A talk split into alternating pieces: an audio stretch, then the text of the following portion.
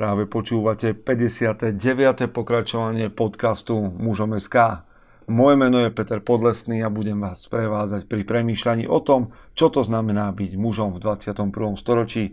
Vítajte všetci veteráni, vítajte aj tí, ktorí nás možno počúvate dnes prvýkrát. A verím, že tento čas bude pre vás rovnako inšpirujúci, ako bol pred pár týždňami pre mňa. Prečo pred pár týždňami? Dnes a budete môcť počuť rozhovor, ktorý som robil nejaký čas späť, je z rozhovor s Michalom Ščepkom. Kto je tento človek, pochopíte hneď v úvode rozhovoru, ale ja ho predsa len trošička predstavím. Michal Ščepko je profesionálny vojak, rotmeister, a potápač, tréner, športovec. A nakoniec on vám prezradí o sebe ešte viac, ale musím povedať, že je to jeden z mála ľudí, respektíve pravdepodobne jediný na Slovensku, ktorý absolvoval výcvik vo špeciálnych jednotkách síl.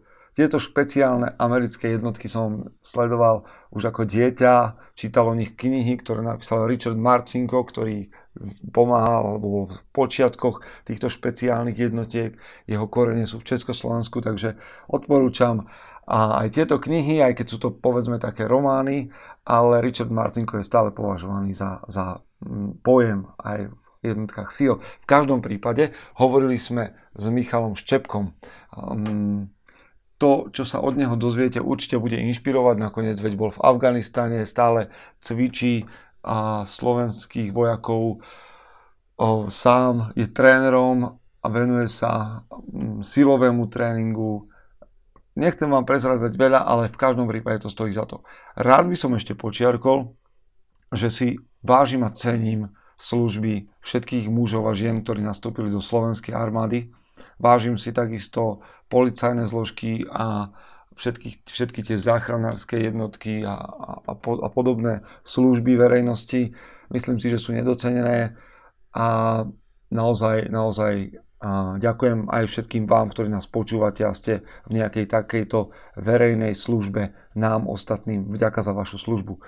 Tak, skôr ako prejdeme k tomu rozhovoru, by som ešte rád podotkol, že Mužom SK je mediálnym partnerom konferencie Aký otec, taký syn a že sa na ňu veľmi tešíme a vás všetkých pozývame na túto konferenciu do Bratislavy 23. júna. Ak ešte neviete, o čom hovorím, je to konferencia o synoch, chlapcoch, otcoch, ale sú na ňu pozvané aj manželky, e, matky, ženy. Bude to 23. júna a všetko potrebné sa dozviete na www.konferenciaotecasyn.sk Takže sa vidíme aj tam. Tak, dosť bolo rečí alebo teda štartujeme s rečami, po zvučke prichádzame k rozhovoru. Prajem vám, aby ste sa inšpirovali tak ako ja. Chce to znáť svoji cenu a ísť houževnate za svým, ale musíš umieť snášať rány. A ne si stiežovať, že nejsi tam, kde si chcel a ukazovať na toho nebo na toho, že to zavideli. Pôjdeš do boja som. Ak dokážeš sniť, nedať však snom vlád práci, naše činy v životě se odrazí ve věčnosti. Kde je vôľa, tam je cesta. Istý druh krásy. Zaslužte si své štíty! Tak, priatelia, vítajte po zvučke a tak ako som vám zahlásil na začiatku, dnes mám tu čest hovoriť s rodmajstrom Michalom Ščepkom. A, vítaj, Michal. Ahoj. Čau. A, I hneď začnem takú paľbu otázok. Jedna z vecí, teda, ja som ťa zaregistroval už trošku dávnejšie, za chvíľku ti poviem, teda respektíve dostaneme sa dnes k tomu aj odkiaľ, ale keď ťa niekde spomeniem medzi mojimi známymi, tak ťa zvyčajne označujú, a na to si už asi zvyknutý, že povedia, a to je ten vojak, čo bol v Amerike v SEALS. No, je to možné. Hej, a... už, si, už si na to zvykam aj ja. a teda sa chcem opýtať, že armáda vo väčšine, teda z mojich nejakých skúseností, keď, keď mám známych, ktorí sú v armáde, celkom tvorí identitu toho človeka, ktorý tak zaplňa tvoj deň, máš tráviš, teda je to istá dlhá súčasť tvojho života.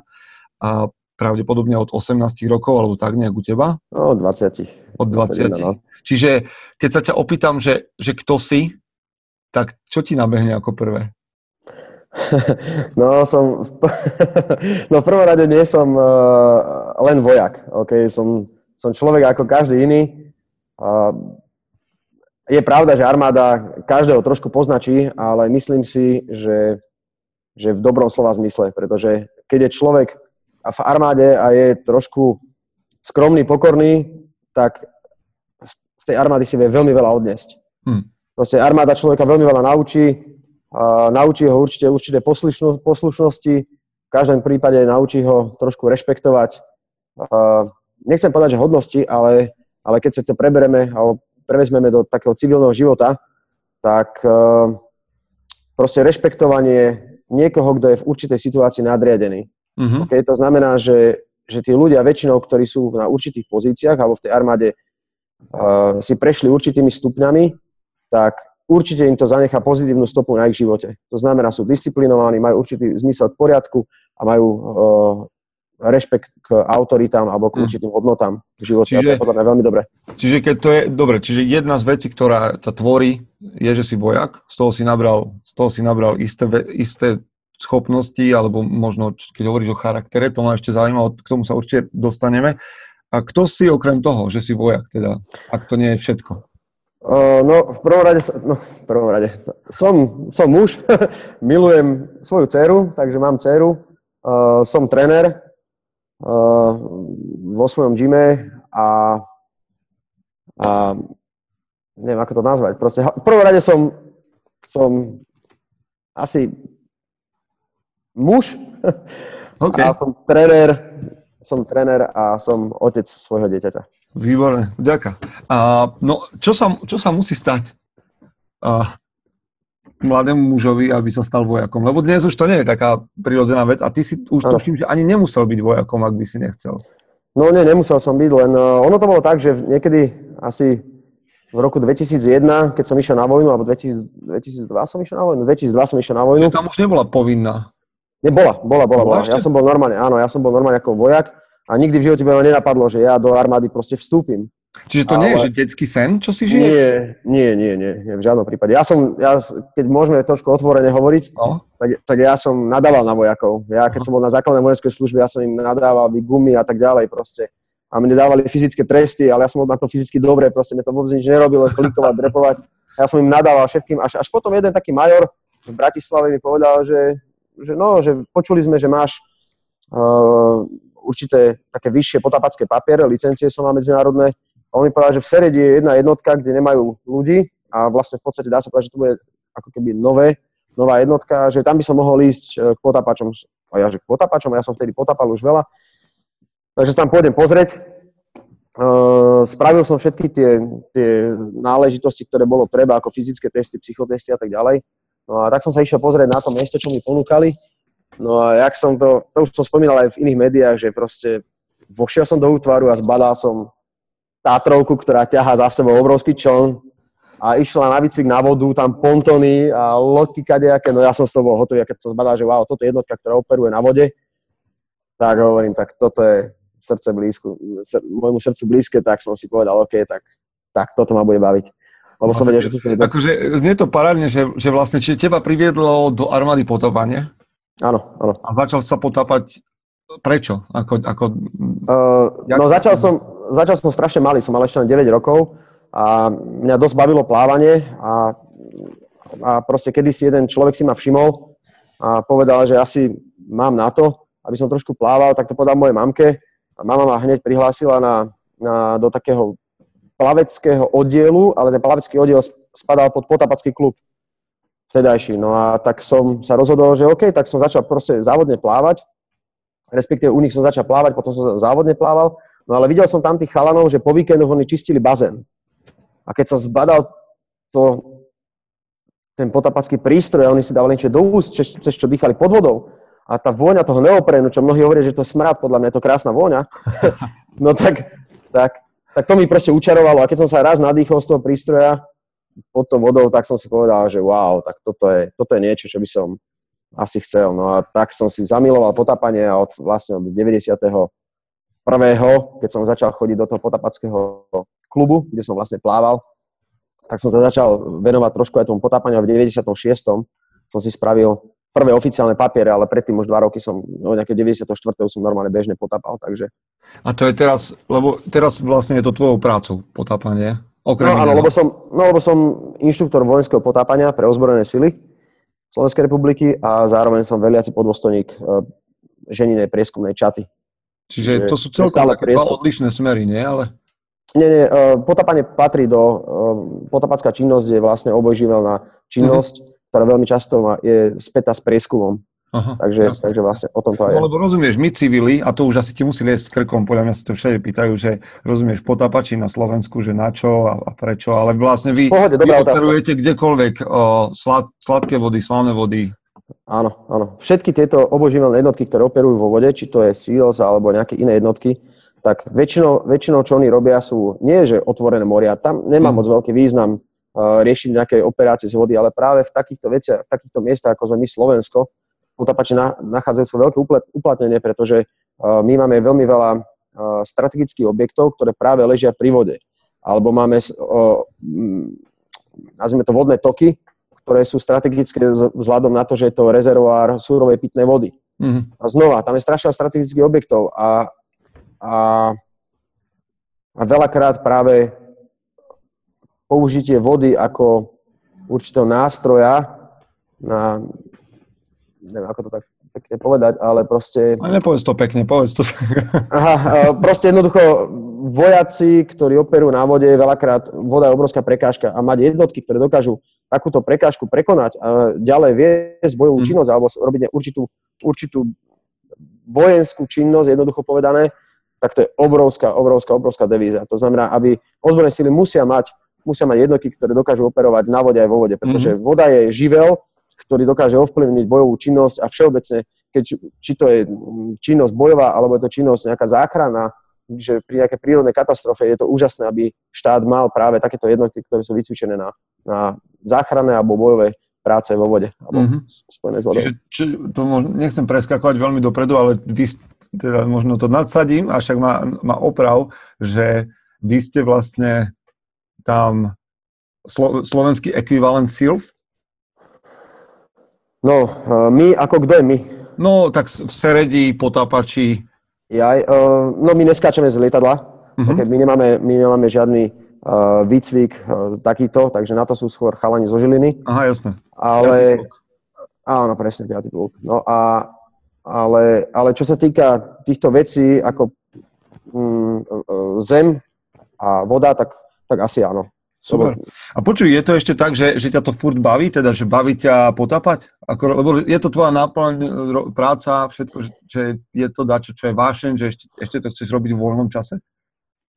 No, vo voľnom čase to robím veľmi už málo, Aha. lebo, lebo mám toho dosť v robote, no. ale v ro- ja som človek, čo sa dokáže sám namotivovať a stále si dokážem nájsť uh, tú odpoveď, že prečo to robiť. Čiže ja stále sa snažím tu tých svojich vojakov proste vychovávať a stále ich uh, viesť k tomu, aby boli stále lepší, lepší, lepší a hlavne kon- konkurencie schopní, pretože my mhm. chodíme na zahraničné výcviky a to je to najlepšie, to ako v armáde nečakaj, že ťa ľudia chvália, pochvália, ale to je to taká nejaká pochvala, keď vidíš na medzinárodných výcvikoch, že tí naši chalani slovenskí, to sú, čo sú moji chalani zo Serede, keď sme na medzinárodných výcvikoch, a to je jedno, či sme so špeciálnymi jednotkami alebo inými uh, oboživelnými jednotkami, tak naši chalani sú vždycky top. Takže akúkoľvek úlohu, no jasné, akúkoľvek úlohu dostanú, tak proste my ideme so zdvihnutou hlavou a, a s hrdosťou odtiaľ odchádzame, pretože, pretože máme hociaké jednotke čo ukázať, pretože naozaj tí chalani sú nielenže fyzicky, ale sú aj odborné na tom veľmi dobre. To znamená, ja nechcem sa, ja nechcem tých chalanov teda chváliť, nejako vychvalovať, ale oni to zaslúžia, takže... Ale to je nie... presne, vieš, akože ja mám okay. pocit, že na Slovensku má, má armáda také slabé PR, vieš, že... že no, veľmi slabé, vieš, veľmi slabé. Všetci, všetci ja, pocit, a na čo, a že to je vlastne, že, vieš, že keď sa bavíme o armáde, že no, však to je tá, akože šikana a buzerovanie a, a zbytočne a neviem čo, a ty teraz hovoríš, že, že my tu máme proste top výcvik Určite. a že môžeme konkurovať. Hej, uh, ja nehovorím o všetkých jednotkách, okay? to, si, to nie. Ja hovorím o, o svojej jednotke, pretože je vynikajúca. Je, sú, tam, je tam, sú, sú tam super chlapi a tak ďalej. Je to, hmm. je to skvelé. Len bohužiaľ civilný sektor si to nevie moc uh, oceniť, pretože uh, my našťastie teda vojnu nemáme. Mm-hmm. A oni nevedia, moc, oni nevedia moc do toho, čo tí vojaci robia. Bohužiaľ máme aj zákon, aký máme, že keď sa niečo stane v civilnom sektore, tak v prvom rade tam idú hasiči, policajti, a tak ďalej, čo si myslím, že veľakrát uh, vojaci sú na tom tisíckrát lepšie a doká- hmm. dokážali by rýchlejšie odpovedať na tú, na tú situáciu, dokázali rýchlejšie byť na mieste a kvalitnejšie spraviť niektorú robotu ako niektorí policajti a hasiči. To si dovolím proste úprimne takto povedať, ale bohužiaľ zákon je, je postavený tak, ako je, že ak sa niečo stane na Slovensku, sú v prvom rade sú tam povolávané zložky policie a, a hasičov, čo sú super chalani, sú šikovní a tak ďalej, ale už boli situácie, kedy mali byť nasadení aj my ako vojaci a viem, že aj ja som bol v tých situáciách a boli sme skôr pripravení, rýchlejšie by sme dokázali kvalitnejšie spraviť uh, tú robotu, ale bohužiaľ vzhľadom na ten nešťastný zákon tam išli iné zložky a, a ten výsledok nebol možno až taký úžasný, ako by, ako by mm. ho dokázali spraviť naši vojaci. Počuj, keď hovoríš o vojakoch, ty si veliaci, hej? Si, Áno. A vlastne veliaci podôstojník, máš na zodpovednosť čatu. Čo je koľko vojakov? 30, 40, 50? Uh, no, v priemere okolo 20 ľudí. Aha, OK. No, a z pohľadu teba ako veliaceho, keď nás počúvajú nejakí mladí muži, ktorí možno premyšľajú nad armádou ako jednou z možností, povedzme, uh-huh. tak aký chlap sa stane dobrým vojakom? Čo musí mať? Tvojho, vieš, máš pod sebou ľudí, uh-huh. sa ich tam prestriedalo. A čo, čo spája tých, ktorí, o, o ktorých vieš povedať, že toto je do, dobrý chlap na dobrom mieste? Fú, dobrá otázka. Tak to by mal byť podľa mňa vojak, ktorý, ktorý má určitú dávku zodpovednosti.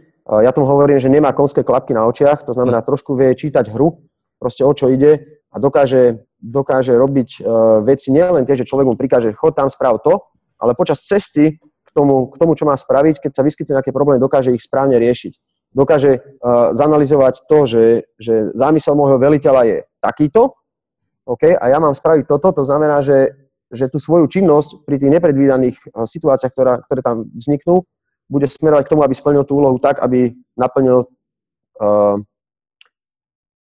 uh, to, čo chce ten veliteľ. Mm. Ono sa to tu hovorí veľmi, veľmi možno komplikovane, ale kebyže si vojak, tak to pochopíš. Proste ďalšia vec, čo je, vojak musí byť fyzicky zdatný. Pretože človek, keď nie je fyzicky zdatný, proste nedokáže, nedokáže uh, zvládať tak veľký psychický stres, ako sa v armáde na človeka klade. A to, to je proste je tak. Ale jedna vec, to... že búraš taký mýtus od, o vojakovi, že tak ja musím urobiť e, presne to, čo mi povedia a ne, nemám možnosť aj kreatívne myslieť. A druhá vec je, že, že, na, že keď spomínaš fyzickú odolnosť, tak hovoríš o nej kvôli psychickému stresu. Presne tak, pretože ľudia si neuvedomujú, že e, však ty sám si tréner, takže vieš, je to extrémne dôležité, aby človek bol fyzicky fit, pretože keď je človek fyzicky fit, tak lepšie zvláda psychický stres. A to je to, čo je v živote to najdôležitejšie, zvládať psychický stres. A tomu sa dá, uh, to sa dá trénovať síce aj psychickými, psychick, psychologickými a psychickými tréningami, ale fyzický, fyzická záťaž veľmi človeka dobre tvaruje aj mentálne. A to si človek málokrát uvedomuje, že, že bohužiaľ ten šport, alebo našťastie šport je strašne dôležitá vec v, v živote muža alebo v živote každého jedného človeka a už nehovoriac o armáde pretože vojak musí byť fyzicky fit. A mnoho vojakov nie je fyzicky fit, to si povedal na rovinu. Veľa vojakov nie je fyzicky fit, iba sa tak hrajú, že sú.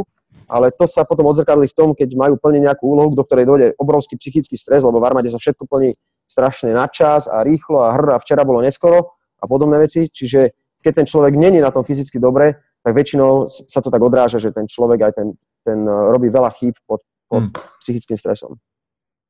Čiže to, to sú také, také dve veci, ktoré by si povedal, že musí byť, povedzme, že tvorivý, mus, musí vedieť premyšľať, samostatne myslieť a, a byť fyzicky fit. Určite áno, určite áno.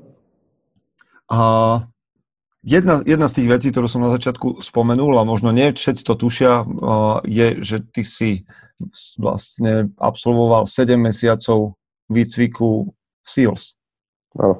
Čo je, keď som bol malé decko, tak toto bola taká akože jednotka snov pre mňa, len kvôli tomu, že som čítal knihy od Richarda Marcinka uh-huh. ktorý vlastne patrí medzi zakladateľov, alebo bol v počiatkoch toho vytvárania teda SEALS a dokonca, to len spomeniem pre tých, ktorí o tom netušia, jeho predkovia pochádzali zo Slovenska, tuším, alebo z Čiech, Československa. Zo Slovenska, no. Hej. Čiže toto je, uh, SEALS sú vlastne špeciálne jednotky americkej armády a moja otázka na teba je, že ako ťa zmenilo to, že si tam 7 mesiacov s nimi trávil čas?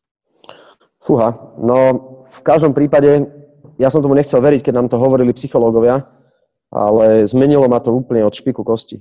Hmm. No, v každom prípade uh, je, to, je tam obrovská zmena pohľadu na diskomfort.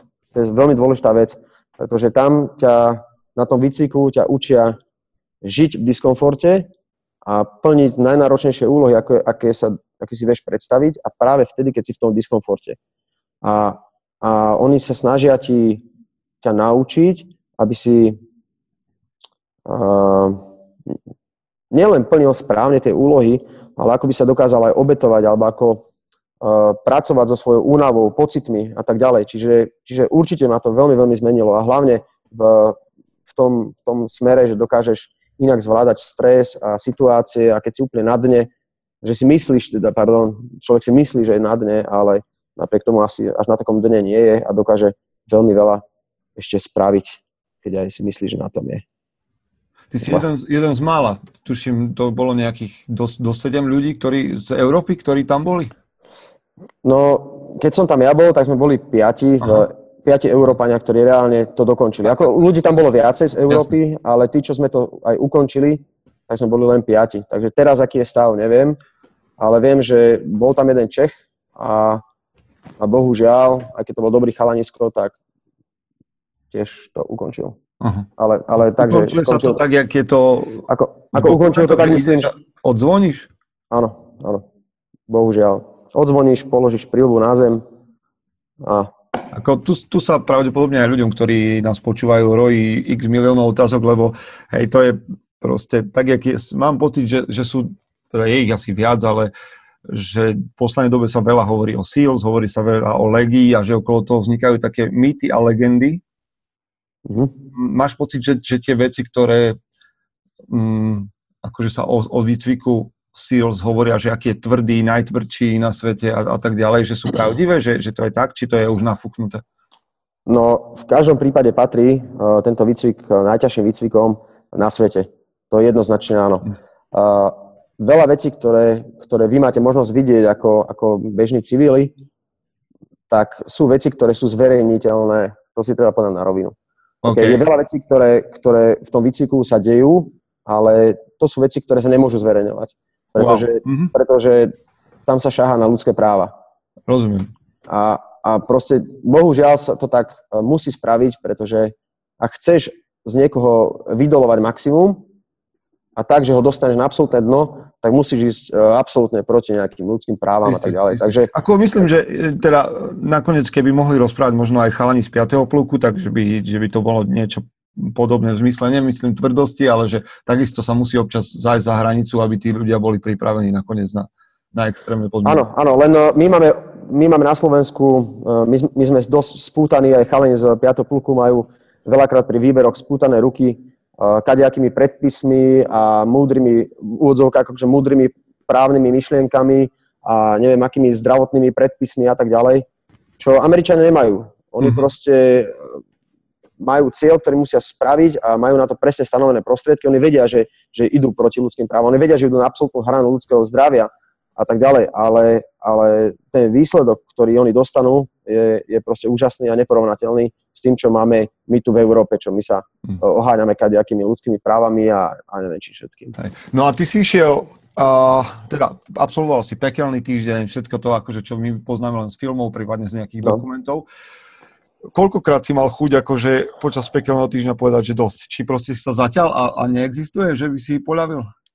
No, počas toho Helviku to bolo, tak bol, boli tam tie, tie chvíle, to jasné, že boli. To, ak niekto povie, že neboli, tak to klame. Mm-hmm. Okay, to musel mať každý také chvíle, pretože to je, to, to sú neskutočné veci, čo tam vidíš a hlavne, čo cítiš. Ale mal som to veľakrát a nebolo to len cez Helvik, bolo to aj bolo to aj potom, keď som mal bežný deň a prišiel víkend a ja som si išiel niekde odpočinúť a, a predstav si, že teda niekde relaxuješ, odpočívaš a teraz vieš, že prichádza nedela, alebo respektíve príde pondelok ráno a začína tá drezúra a tá, tá strašná drina makačka, psychicky, psychicky, ako to nazvať, ťažký psychický nápor začína a teraz ty si spomenieš to, čo si mal cez víkend, tak veľa ľudí práve uh, pokladá tú prílbu a zvoní na ten zvon práve v pondelok. Wow. Pretože, pretože to, je, to, je, to je najťažší okamih pre, pre človeka, keď sa musí vrátiť z komfortu do, do, do pekla. Jednoducho povedané. Hm. To je tak, to je realita. Ukončil no. si úspešne. Dnes, no. dnes máš v sebe nejaké také povedomie, že si sil?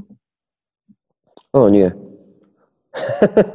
nie, proste uh, ukončil som to, um, bola to časť môjho života, ktorá ma ovplyvňuje dodnes a, a mám veľkú hrdosť voči tým chalanom, ako veľmi si vážim, pretože viem, čo si tí chalani prešli. Uh, mám proste k ním určitú, možno k ním cítim nejakú tú patričnosť, ale, ale to je asi všetko. Je to ťažké už. byť Slovakom v americkej armáde? Je. Čiže ten je. patriotizmus ich tam funguje? No to je jasné, pretože uh, oni sú, akí sú, okay? to, ten, ten ich patriotizmus veľmi silný, ten je cíti na každom kroku. A keď si človek z, napríklad z Ázie, z nejakej azijskej, bohatej azijskej krajiny, tak, uh, tak ťa berú trošku, trošku lepšie. Ale keď si človek z, zo strednej alebo východnej Európy, ktorý ktorý pred, ja neviem, 30 rokmi ešte uh, žil v komunistickej ére alebo socialistickom zriadení, tak uh, to ti dajú aj pocítiť. Mm-hmm. Čiže nemáš tam uh, uh, najlepších kamarátov na život a na smrť? Ja určite nie. nie. OK. A nie. Je, to pre, je to prenosné? Strávil si tam 7 mesiacov, vrátil sa do slovenskej armády. Je to prenosné, čo si sa naučil? Je, určite je. Uh, Všetko závisí od toho, že človek aké si podmienky vytvorí a, a myslím si, že aj tu na Slovensku dokážeme mať v armáde dosť dobré podmienky na, na odozdávanie toho, čo sa tam naučíš. Ale ja som taký človek pozitívne mysliaci, ja tvrdím, že v každom prípade tie podmienky si viem urobiť, okay? pretože, pretože proste viem. Okay? V tej armáde je veľa možností, dá sa spraviť, všetko sa dá. A chce to iba uh, proste nejaký plánovací proces a tak ďalej a tak ďalej. Ale dá sa, dá sa, samozrejme sa dá a robíme to aj. Veľa vecí odozdávam. No a keď odozdávaš, tak teraz prejdem do tých iných úloh, o ktorých si hovoril, tak eh, máš pocit, že uh, vojak otec dokáže uh-huh. preniesť uh, nejaké tak tie, po, no, neviem, či ne, chceš hovoriť o negatívnych veciach, ale tie pozitívne veci sa dajú mhm. preniesť aj do, do výchovy alebo do civilu? Určite áno. Určite áno. Lebo ja sa snažím vychovať svoje dieťa, aby bolo fyzicky fit alebo silné a zároveň, aby bolo rozumovo vyspelé. Hmm. A aby všetky také situácie, ktoré v tom živote to dieťa stretne, aby ich dokázalo tak nejako racionálne riešiť. Okay? A to sa veľmi, veľmi snažím. Je to, je to relatívne ťažké, neviem, či to robím dobre alebo zle, ale dúfam, že dobre a to čas mi ukáže, že ako som to robil, ale vždycky sa snažím, aby moje dieťa sa pozeralo na veci takými ako keby tretími očami. Lebo ja to, ja to viem aj sám podľa seba, že keď mne niekto niečo vyčíta, tak veľakrát si poviem, že sakra, kde som spravil chybu.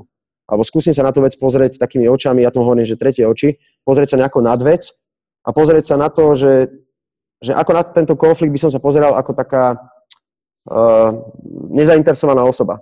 A to ti dá vtedy taký iný pohľad na, na ten problém a dokážeš sa na to povznieť, dokážeš po, prijať trošku rozumnejšie riešenie a toto sa snažím aj môjmu dieťaťu proste vštepiť do hlavy, že, že není vždycky len ten môj názor ten najlepší, okay? ale treba sa na ten názor pozrieť trošku aj očami toho druhého, alebo absolútne nezainteresovaného toho tretieho. Hmm. No a teraz spomenul si, že si športovec, si tréner. Uh-huh. Jedna, viem si predstaviť, že to je lákadlo pre ľudí. Nakoniec aj teraz, keď ťa počúvajú a sú z okolia, kde trénuješ, tak ich celkom určite posielame k tebe. Ale teda uh, mať, lebo však mať za trénera uh, potápača, hej, um, vojaka, absolventa výcviku síl je, je skvelá vec. Máš pocit, že to prenášaš aj do tréningov, taký nejaký, um, čo sa naučil?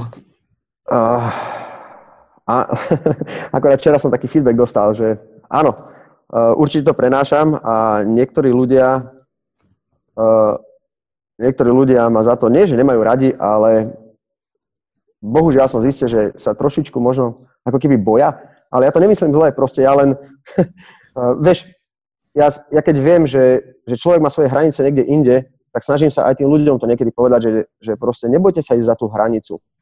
Lebo to, že človek si myslí, že aha, sakra, ide na mňa niečo, že už nevládzem, alebo nedokážem to, tak to je iba v hlave.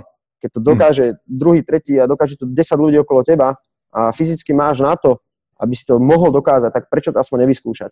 Čiže veľakrát uh, sa snažím tých ľudí uh, trošku pritlačiť, ak sa hovorí, k zdi a snažím sa trošku posúvať ich hranice možno trošičku tvrdším spôsobom, ale v konečnom dôsledku vždycky si to ocenia a povedia mi, že, že no super, ja viem, že si na mňa trošku hučal možno, alebo trochu si ma do tej situácie ako keby dokopal, ale dal som to, alebo dala som to. A je to úžasné, pretože Ešte ja viem, že robím, robím to možno trochu tvrdo, ale, ale nakoniec ten cieľ tí ľudia dosiahnu taký, aký chcú mať. Ja to, ja to len potvrdím z mojej skúsenosti, keďže som ti spomínal, že, že kolega je vlastne uh, aj uh, z 5. pluku, respektíve už uh, nie je v armáde, ale keď vidím jeho klientov, tak tí sú akože fakt vydrilovaní, vycepovaní, ja fakt mám pocit, že, že tam je taká malá armáda, ale tí ľudia majú uh-huh. akože vážne že top výsledky a proste vidno, vidno, že druhá, že makajú a o to viac ich to baví, keďže majú výsledky.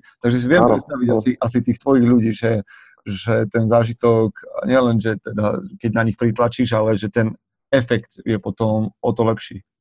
Je, určite, určite. Oni sú super, tí. Netvrdím, že oni, oni, tí moji ľudia moc nechcú chodiť na súťaže, aj keď tvrdím, že mnohí na to majú, ale proste to, keď vidíš, ako oni tu makajú a a proste ako to tu je už medzi nimi zorganizované, tak to je, nechcem povedať, že malá armáda, ale oni sú proste fakt dobrí.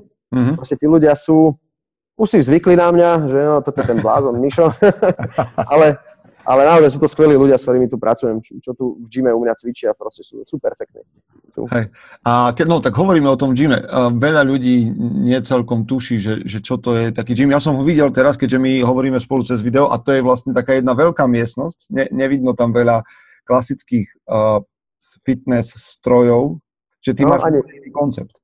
No jasné, je to, je to systém funkčného tréningu, kde, však my to máme aj v názve, že Giria Cross Gym ako GCG. Giria to je vlastne pôvodný názov pre ten kettlebell, pre tú železnú gulu s tým uchom a to je podľa mňa fakt, že najúžasnejší vôbec silový nástroj, aký bol kedy vyvinutý. A my tu cvičíme veľa z... Niektorí tomu hovoria, že crossfit, aj keď to je taká značka, alebo sport do fitness, to je taký lepší, lepší asi názov, ale cvičíme to funkčný, funkčný fitness, kde tie tréningy sa skladajú z tých troch častí. Väčšinou je to teda, tie tri časti sú, pozostávajú zo silovej časti, gymnastickej časti a iných takých monoštruktúrálnych vecí, ako je neviem, beh, plávanie, bicyklovanie, mm. švihadlo, veslovanie a tak ďalej. A, čiže je to veľká, proste to 200 m štvorcových, na podlahe je guma a okolo sú poukladané činky, gumené kotúče, uh, medicimbaly, samozrejme najdôležitejšie kettlebelly, čiže girie. A, mm. Takže u vás nie je hodiť, hodiť veľkú činku na zem. No, to sa tu bežne trieska, to je, to je bežné. Hej, hej, no, lebo ja, ja tiež nemusím také tie sterilné uh, fitka, kde nemôžeš mať magnézium a, a ne, nemôžeš činku pustiť, a kde treba ju pustiť. No. Tiež no. som fanúšik toho, že by ma bolo počuť za každú cenu. A, takže muži, ženy, všetci sú pozvaní.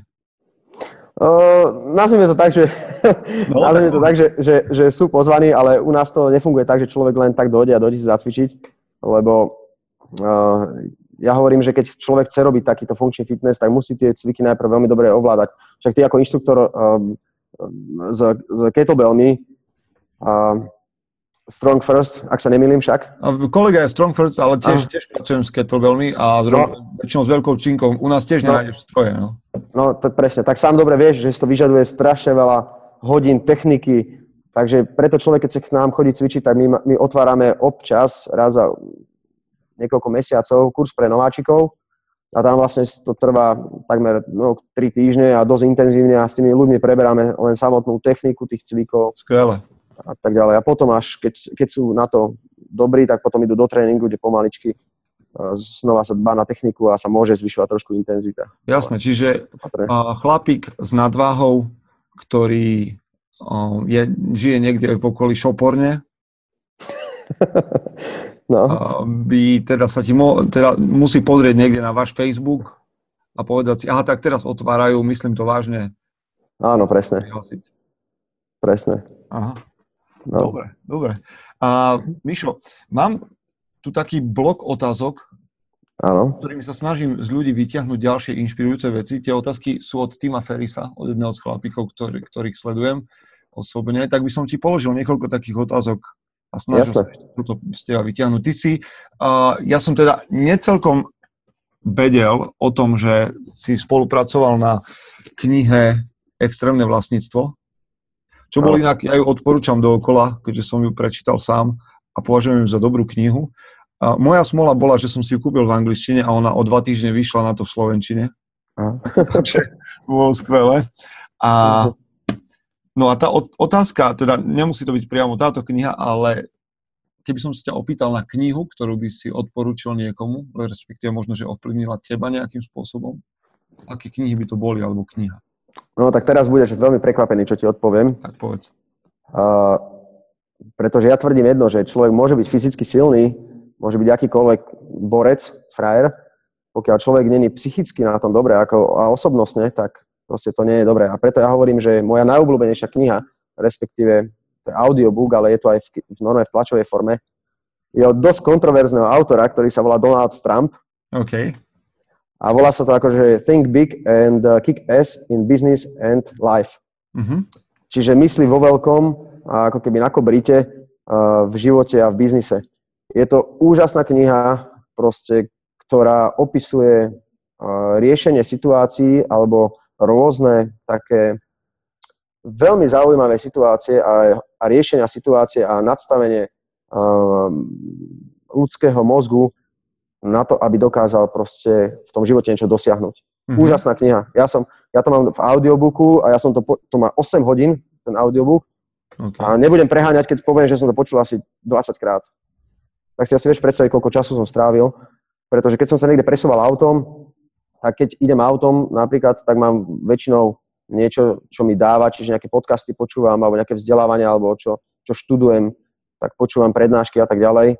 A toto je úžasná kniha, ktorá dokáže človeka mentálne posunúť veľmi, veľmi ďalej. Skvelé, dobrý tip. Druhá kniha, druhá kniha ktorá, ktorá je úžasná a takisto už som si to musel kúpiť aj na DVDčku, je Secret. Okay? Čo, čo veľa ľudí si povie, Ježimaria, to čo je za toto čo je akože pre, za knihu. No je to veľmi zaujímavá kniha, pretože ja keď som bol práve u, u Seals, tak uh, mi to jeden Američan požičal, že len tak si to pozri, že také niečo to je zaujímavé.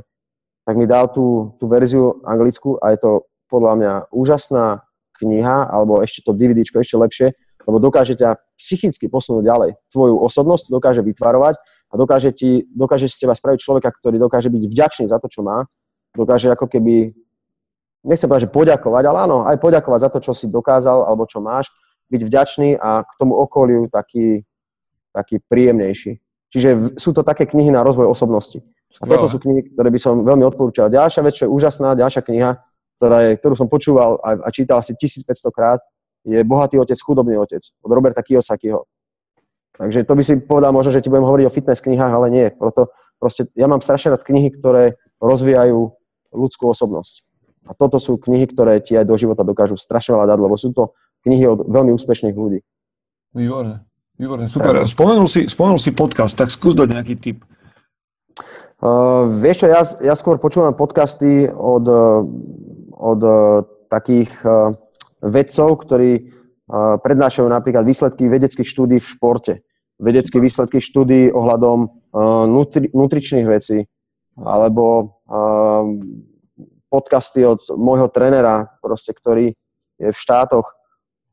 a, a tak, takže, takže skôr takéto veci. Mm-hmm. Väčšinou sú len také odborné, odborné podcasty. Výborné, Ale som si už vypočul aj tvoj a, okay. a budem ich počúvať. To je áno, budem a... áno. Pozeral som to.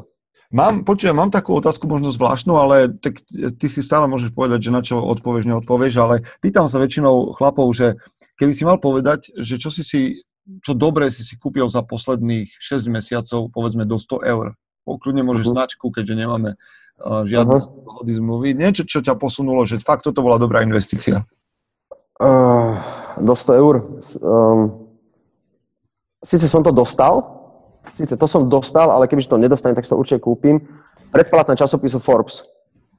OK, ten slovenský, americký, či... Slovenský, slovenský. Proste uh, milujem, milujem znova čítanie uh, o úspešných ľuďoch. Uh, milujem čítať určité analýzy a znova je to, je to niečo o, o rozvoji osobnosti. Je to veľmi zaujímavý časopis, podľa mňa je to, je to fakt skvelý časopis. Ďalej, čo má ešte čo som si ešte kúpil, ja si skôr kúpujem zážitky.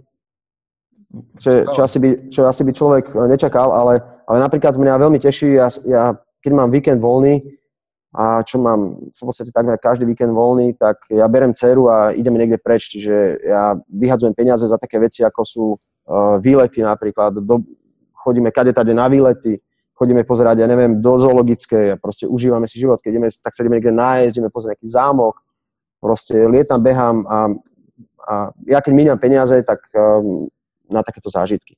Aby som mal niečo z dňa. Super. A inak je to zaujímavé, že ty si asi piatý alebo šiestý človek, s ktorým robím rozhovor a vždy ľudia, ktorých nejakým spôsobom oslovím z, z istých dôvodov, že ma nejakým spôsobom inšpirujú alebo majú zaujímavý príbeh, tak všetci hovoríte to isté a pravdepodobne aj tie knihy, ktoré si spomínal, by, by tomu nahrávali, že investovať do seba a do zážitkov a no. do vedomostí a do skúseností. Určite áno. To sú moje investície. Ja keď investujem, keď sa budeme baviť o väčších peniazoch, tak moja najväčšia investícia, čo som v poslednom dobe urobil za posledné roky, bola do seba. Ako to sa bavíme fakt, že o veľkých peniazoch, ale proste som sa rozhodol študovať trénerstvo trošku na také vyššej úrovni, tak som si musel nájsť proste taký veľmi komplexný kurz, v zahraničí. No a tak. Je to tajomstvo teraz, teraz, no, Nie je to tajomstvo, je to, je to cez spoločnosť OPEX, uh-huh. možno to poznáš.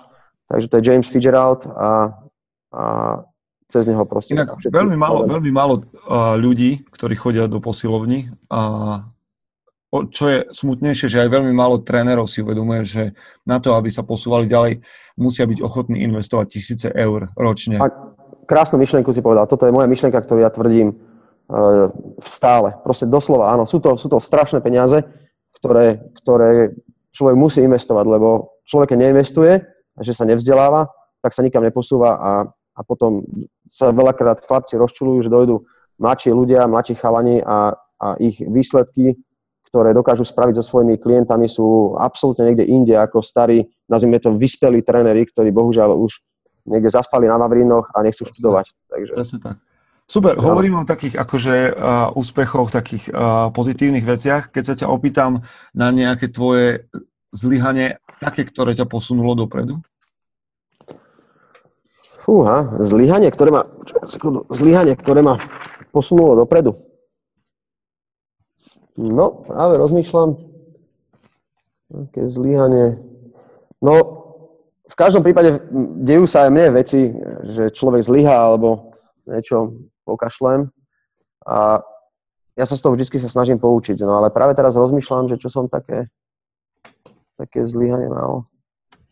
Nemusí no, byť. No mal som, no možno čo bude také zaujímavé, že mal som vzťah a ten vzťah som ukončil, som šťastný, že proste sa ten vzťah uh, dobre skončil, dobre ukončil No a teraz, keď budem mať nejaký nový vzťah alebo druhý vzťah, tak určite som sa z toho, čo som tam spravil zle, alebo čo sa tam stalo zle v tom vzťahu, som sa z toho strašne moc poučil a, a, a určite to nechcem opakovať. Čiže väčšinou sa snažím vždycky si, keď idem niečo spraviť, vždycky sa, sa snažím rozpamätať sa, že, že čo som spravil zle a aby som to druhýkrát nezopakoval. Čo je, čo je zaujímavé, A ja keď hovorím s chlapmi niekedy, keď mi píšu maily alebo reagujú na, na to, čo píšeme na mužom.sk a nakoniec aj keď som čítal tú knihu o, Extrémne vlastníctvo, tak to je, to je niečo, čo sa ťažko niekedy prijíma, že o, či už vo vzťahu, alebo v práci, alebo kdekoľvek, keď sa udeje niečo, čo je zlyhanie, a nehodiť to na toho druhého, ale povedať, že OK, kde bola, kde bola moja zodpovednosť a čo sa môžem naučiť, ako to spraviť inak.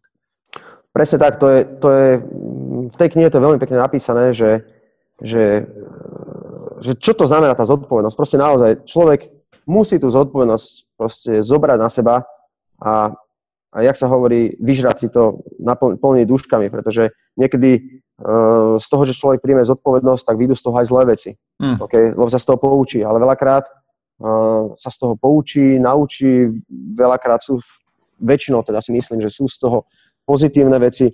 Takže áno, prijatie zodpovednosti je veľká vec a bohužiaľ v tejto dobe stále je menej menej mužov, ktorí, ktorí tú zodpovednosť vedia prijať. Bohužiaľ to je, to je realita. No dobre, keď hovoríš tak, tak, takú realitu, keby si mal k dispozícii billboard, ktorý si prečítajú všetci muži, ale povedzme nielen muži, ale ľudia budú okolo neho denne prechádzať a malo by, mal by si možnosť ich ovplyvniť. Využil by si to? Napísal by si tam niečo? Uh, no, ja ako spisovateľ asi za veľa nestojím, ale, ale, ale určite by som tam uh, chcel niečo také sformulovať, že aby bol každý vďačný za každý deň, ktorý žije. Lebo myslím si, že, že strašne ľudí si nejako tak moc neváži, že, že sme tu a tak plýtva tým svojim časom. A, a možno, aby dokázali viac dávať a viac sa obetovať buď pre druhých, pre svojich blízkych. A poslednú vec, čo by som tam chcel napísať, aby minimálne na týždeň vypli televízor.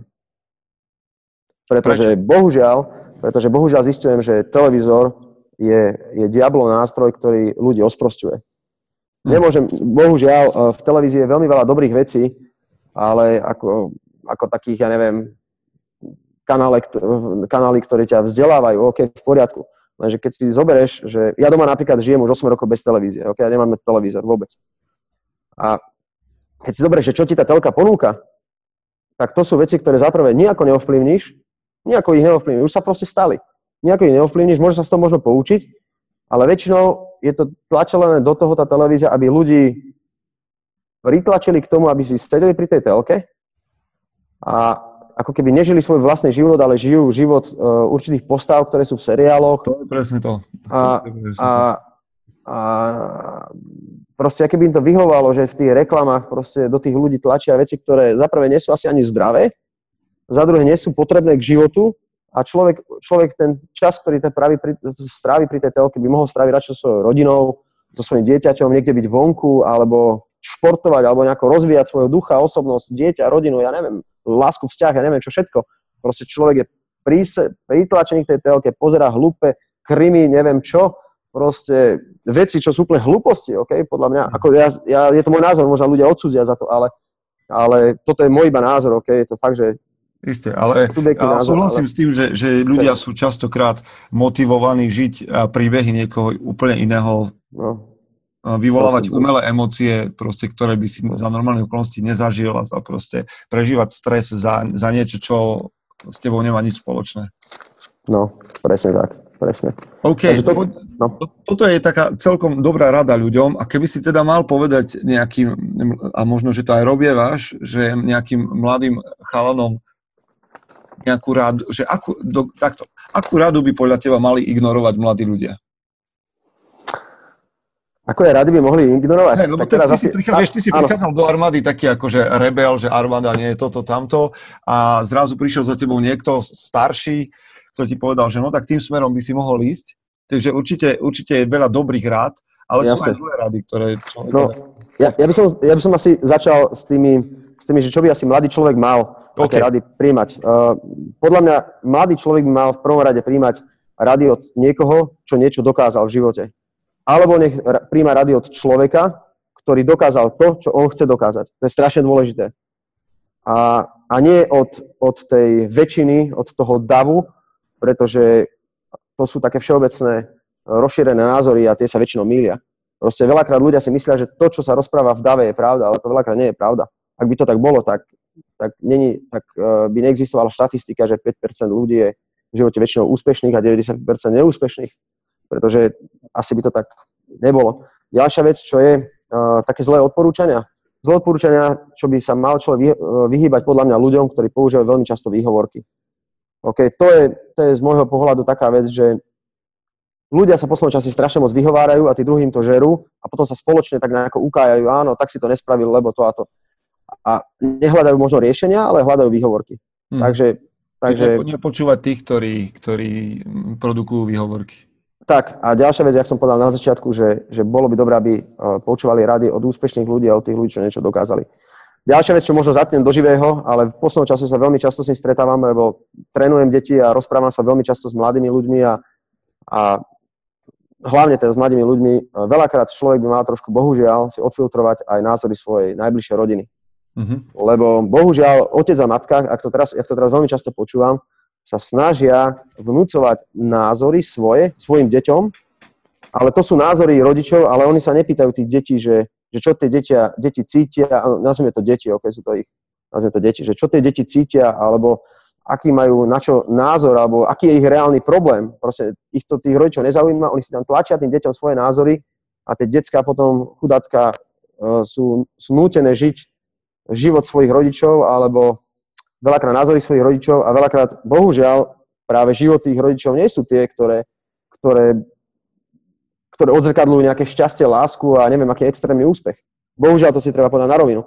Lebo poznám mnoho, mnoho ľudí, ktorí nie sú moja ro- rodina a dokázali mi do života dať uh, viac ako moja rodina. Pritom ja mám veľmi vzdelaných rodičov, sú to super rodičia.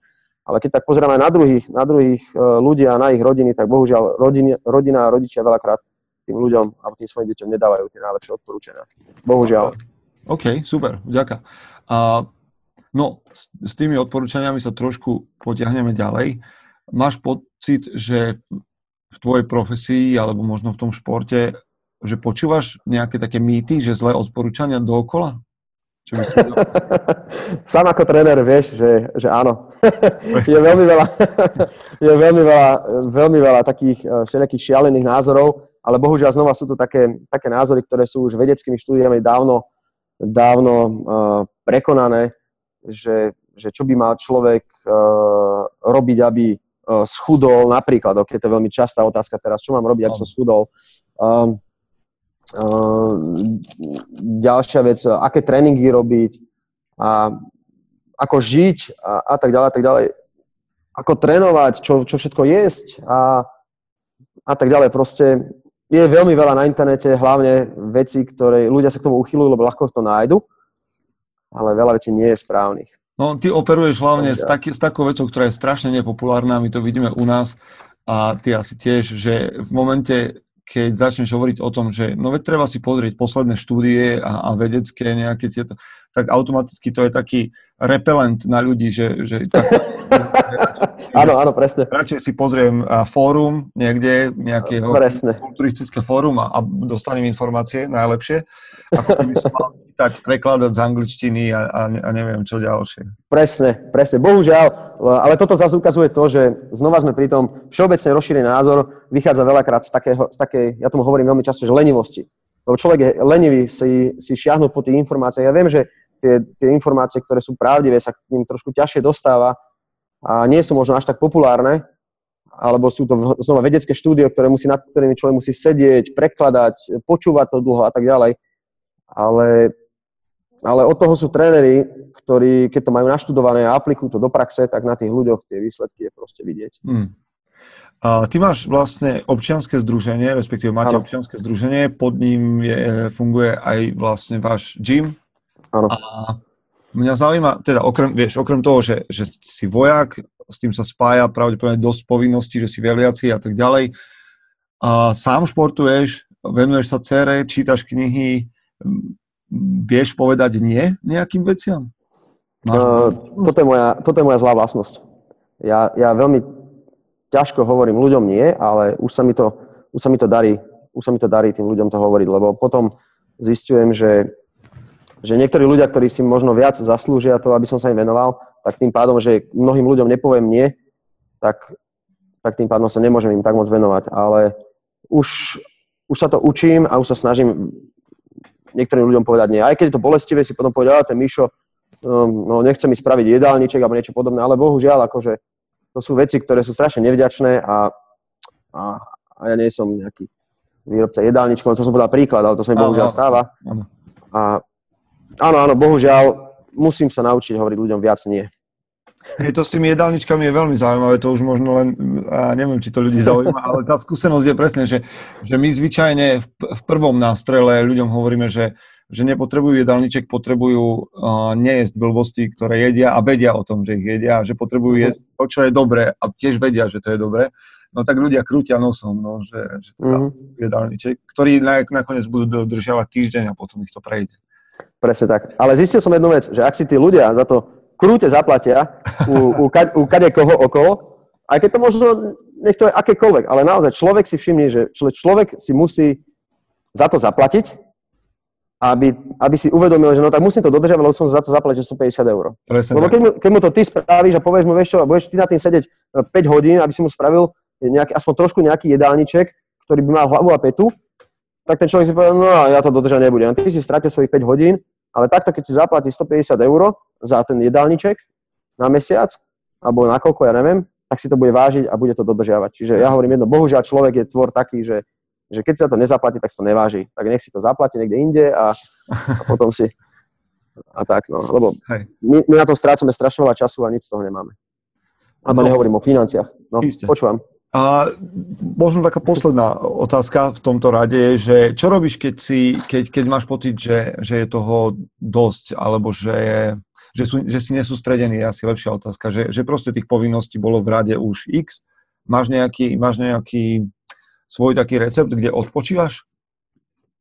Uh, to je ďalšia moja vec, ktorá, ktorá, ktorú neviem, bohužiaľ, a učím sa to, ale neviem sa to naučiť, som, som proste jak tok, lebo, lebo neviem sa naučiť uh, moc odpočívať, to je moja chyba. Pretože ja, ja neviem, proste toto moc neviem. Takže no, ja viem, ty, máš, ty, máš, ty máš asi iný, iný limit odpočinku, uh, jak majú civili. Keď si predstavím, že, že ti stačilo týždeň uh, spať po dve hodiny v nejakých intervaloch, tak... To uh, sme spali za 5 dní, sme spali presne 5 hodín. Za 5,5 dňa sme spali 5 hodín. Takže, takže tá únava teba asi nedobehne tak skoro, či? Ale dobehne, dobehne, len, len znova, tam sa jedná o to, že, že aj v tej únave musíš dokázať vedieť pracovať. A to je krásne, to, toto ťa práve tam naučia. Že to je diskomfort jak hovado. Proste človek, ktorý, ktorý uh, nespí a vtedy dojdú ti určité možno aj životné situácie alebo situácie, ktoré musíš riešiť, tak ich dokážeš riešiť. A to je podľa mňa obrovská výhoda alebo taká devíza toho kurzu, toho výcviku, že tam som sa to naučil. Mm-hmm. Ale asi som odbočil od tvojej otázky. Nie, nie, to je, to je skvelé. No, každá odpoveď sa ráta. OK, super, vďaka za, za tieto odpovede. Ja mám ešte, ešte jednu otázku poslednú, ktorá už je teraz z takého iného bloku a m, každý na ňu má inú odpoveď. Aká je tvoja definícia muža? Kto je, kto je podľa teba muž? Aké kvality nesie? No, No, muž by mal byť asi uh, človek mužského pohľavia. OK. to je dôležité. A to treba za poslednú dobu, to aj, aj to treba. Presne. A myslím si, že ktorý by mal mať, muž by mal mať taký, taký dobrý všeobecný rozhľad a mal by podľa mňa vedieť aj vystupovať a správať sa dobre vo všetkých druhoch spoločnosti. Okay? Lebo proste mal by sa vedieť správať v spoločnosti. Okay? To je už jedno, aká tá spoločnosť je. Myslím si, ďalšia vec, čo si teraz všímam, tak u, u ľudí, že mm, keď bude, bereme muža ako napríklad do nejakého vzťahu, tak by mal dokázať asi uh, zabezpečiť rodinu, ďalej chrániť tú rodinu a ako sa hovorí aj o ženách, tak si myslím, to by sa malo hovoriť aj o chlapov, že mal by byť aj do koča, aj do voza. Okay? Pretože to v tejto dobe, keď to vidím, ako to je s tými chlapcami, tak to je brutál. Uh, čiže keby to tak zhrniem, tak určite mal by teda dokázať aj vystupovať, dokázal by mal by sa dokázať postarať aj o domácnosť trošku, pretože nemá by byť nejaký lavy, čo, čo bohužiaľ strašná ľudí je. Uh, keď je toto pre chlapov, tak si myslím, že určite ten chlap by mal byť dobrý aj do postele pre tú svoju okay. ženu. a ja hovorím ja, že mal by byť dobrý aj do bitky, ale mal by byť dobrý aj na nejaké tie, tie jak, sa, jak sa to povie tak pekne, že romantické chvíle so ženou.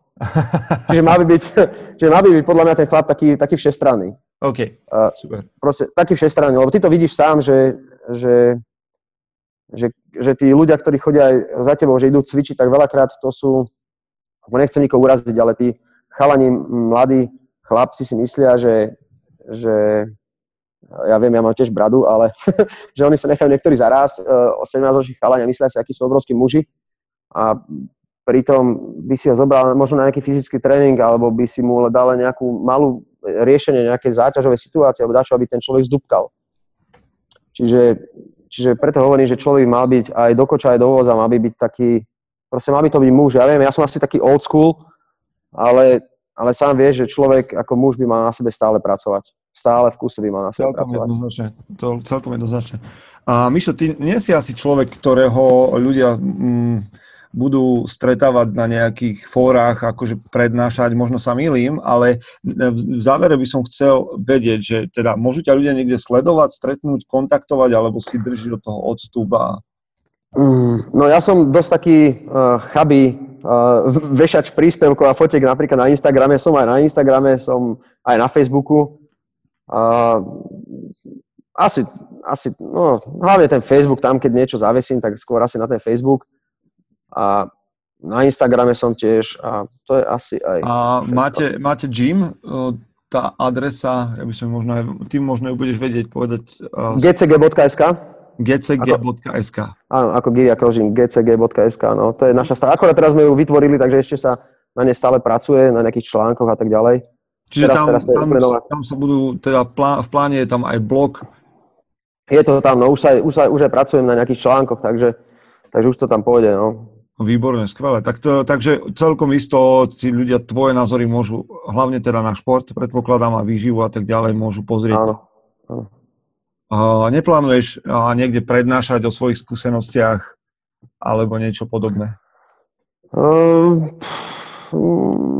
neviem, ako... No, lebo teraz nejako, mi dáš nástrel, moc... či ťa niekedy môžem osloviť a zavolať niekam, alebo či si taký tak. otvorený. Ako, ja som tomu otvorený len znova vzhľadom na, na čas, ktorého mám strašne málo, tak uh, ako určite som otvorený kadejakým veciam. Takým super, super. Som. Mišo, vďaka za rozhovor. A ja ďakujem. Určite ďakujem za tvoju službu v armáde, lebo to je služba nám, civilom, aby sme uh, ďakujem. obavy. Takže veľká vďaka za to. A verím, že sa nám ešte podarí stretnúť v každom prípade vďaka za všetko, čo si dnes povedal, prezentoval, že si bol otvorený a verím, že z toho chlapi a ženy, ktoré nás počúvajú, budú čerpať inšpiráciu. Super, ďakujem aj ja všetkým a hlavne prajem uh, vášmu, alebo teda tvojmu, alebo asi vášmu uh, podcastu veľa, veľa úspechov a nech máte každým podcastom stále viac a viac poslucháčov. Tak, a ty máš veľmi veľa dobrých klientov a strašne veľa dobrých výsledkov. tak som Díky moc. Ďakujem. Dobre, Peťo, díky. Tak teda pekný deň ti prajem. Čau. Ahoj. Chce to znát svoji cenu a jít houževnatě za svým. Ale musíš umět snášet rány. A ne si stěžovat, že nejsi tam, kde jsi chtěl a ukazovat na toho nebo na toho, že to zaviděli pôjdeš do boja som. Ak dokážeš sniť, nedať však snom vlád. Práci taše činy v živote se odrazí ve viečnosti. Kde je vôľa, tam je cesta. Istý druh krásy. Zaslužte si své štíty!